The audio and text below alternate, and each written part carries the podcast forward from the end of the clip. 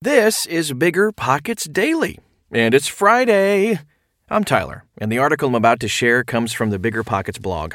You can find a wealth of information on the site. Or by searching Bigger Pockets in any podcast app. Maybe that's how you found this show. So let's get to it.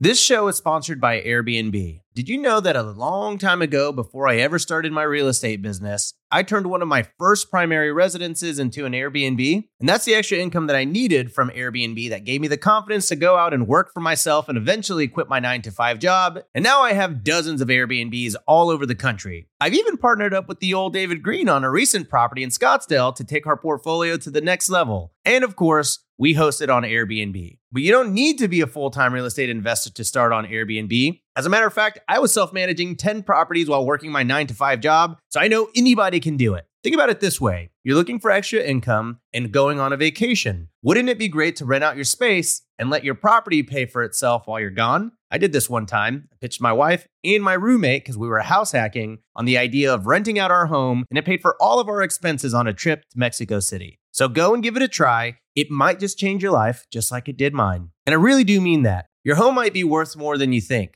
Find out how much at airbnb.com/slash host. Meet RentApp, the seamless, secure, free way to collect rent. Built by a team of fintech veterans behind Square and Cash App, Rent App uses ACH bank transfers to deposit funds directly into your account. You don't even need to download anything. RentApp setup is straightforward for renters, and there are no apps for landlords to download. Both get peace of mind with a digital transaction history. That means no more lost checks, managing a dozen different payment apps, or even wondering whether payment was sent. Landlords say Rent app is the most convenient way to collect rent, and we think you'll agree. Rent app, the free and easy way to collect rent. Learn more at rent.app slash landlord. That's rent.app slash landlord. Another day is here, and you're ready for it. What to wear? Check. Breakfast, lunch, and dinner? Check. Planning for what's next and how to save for it? That's where Bank of America can help. For your financial to-dos, Bank of America has experts ready to help get you closer to your goals. Get started at one of our local financial centers or 24-7 in our mobile banking app. Find a location near you at bankofamerica.com slash talk to us. What would you like the power to do? Mobile banking requires downloading the app and is only available for select devices. Message and data rates may apply. Bank of America and a member FDIC. This 300K multifamily success story proves you don't need all the answers before investing. By Sterling White. If you've been following me for a while, you may have been along for the ride when I decided to make the leap from building a big single family portfolio into multifamily. This 40 plus unit apartment building was one of my first dives into multifamily. It provided many learning points, but also turned out to be a great success. We got to experience taking the property full circle from acquisition to renovation and exit in just 18 months. Finding and negotiating the deal. In 2017, we found an off market building in an up and coming part of town. The listing at $1.4 million had previously been withdrawn, but we were able to track down the seller through skip tracing. The seller was tough at first on price. Thanks to some great input from other investors here on Bigger Pockets and locally, we were able to negotiate a very attractive deal. We ended up with a $900,000 contract price and seller financing. The good price going in helped us as unexpected scenarios came up after purchase. A boiler went out, which cost us $20,000. Plus, we were working through one of the worst winter months, causing delays in construction. Through my experience, going direct to owner has been the way we've saved over seven figures on deals because we've avoided the competition among on market deals, especially in today's market, with people often paying more than what properties are worth. If you start off with a bad deal by overpaying, you may have just dug yourself a hole that could be tough to get out of at a later point. The exit. We had planned on keeping this property longer for cash flow. Then we received a purchase offer we just couldn't refuse, and it seemed the best choice for everyone involved. So, instead of refinancing, we sold. It was the right move at the time to do our best for our investors and secure them a good return. The rents on the property had hit a ceiling, and the expenses were difficult to push down further. Being a seller's market, the decision was made to take advantage of the opportunity and sell.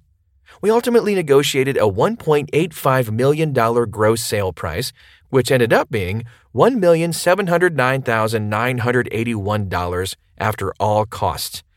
That enabled us to pay off all of the financial leverage we used and deliver a 16.3% return to investors, which was well within the range we had projected for them. Not bad, given we were in and out in 18 months. Our purchase price was $900,000. We seller financed with $200,000 down and budgeted $485,000 for improvements. We were all into the property at just over 1.4 million bucks, as we went a bit over on the rehab.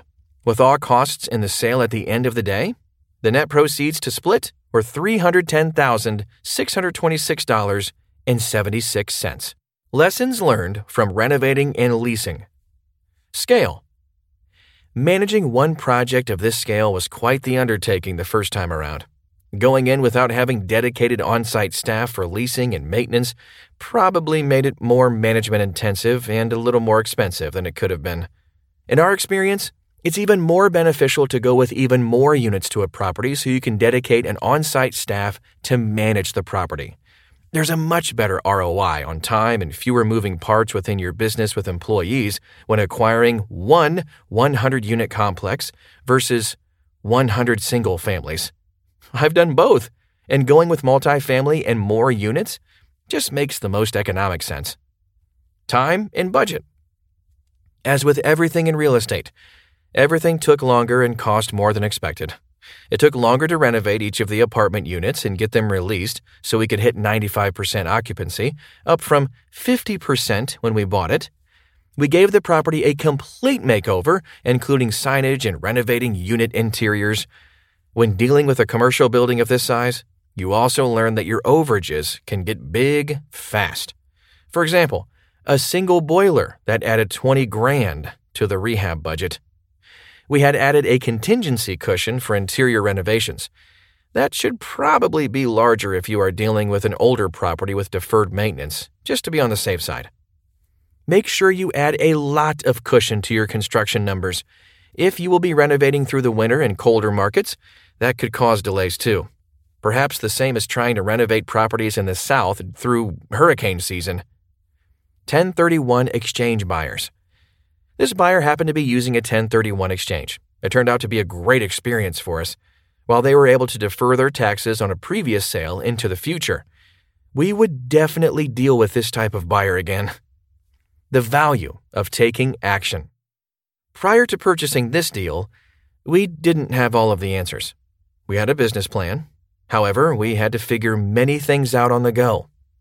People often feel they need to have 100% of the information known to the deal and then never take action. That's just unrealistic.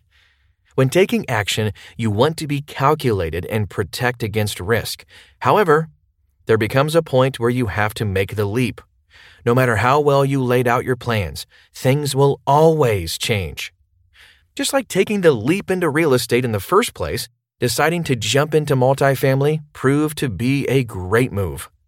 It can be scary to jump to multifamily, even for investors experienced on the single family side. However, waiting on the sidelines isn't going to help. The best way to learn is to do it. If you want to supersize your results, taking massive action is the way to go. To de risk a venture like this and build in more protection from the downside, seek out partnerships and mentors. Thanks for listening to this show and enjoy your weekend. Me? I'll be back here with another show tomorrow. I can't remember the last time I took a day off.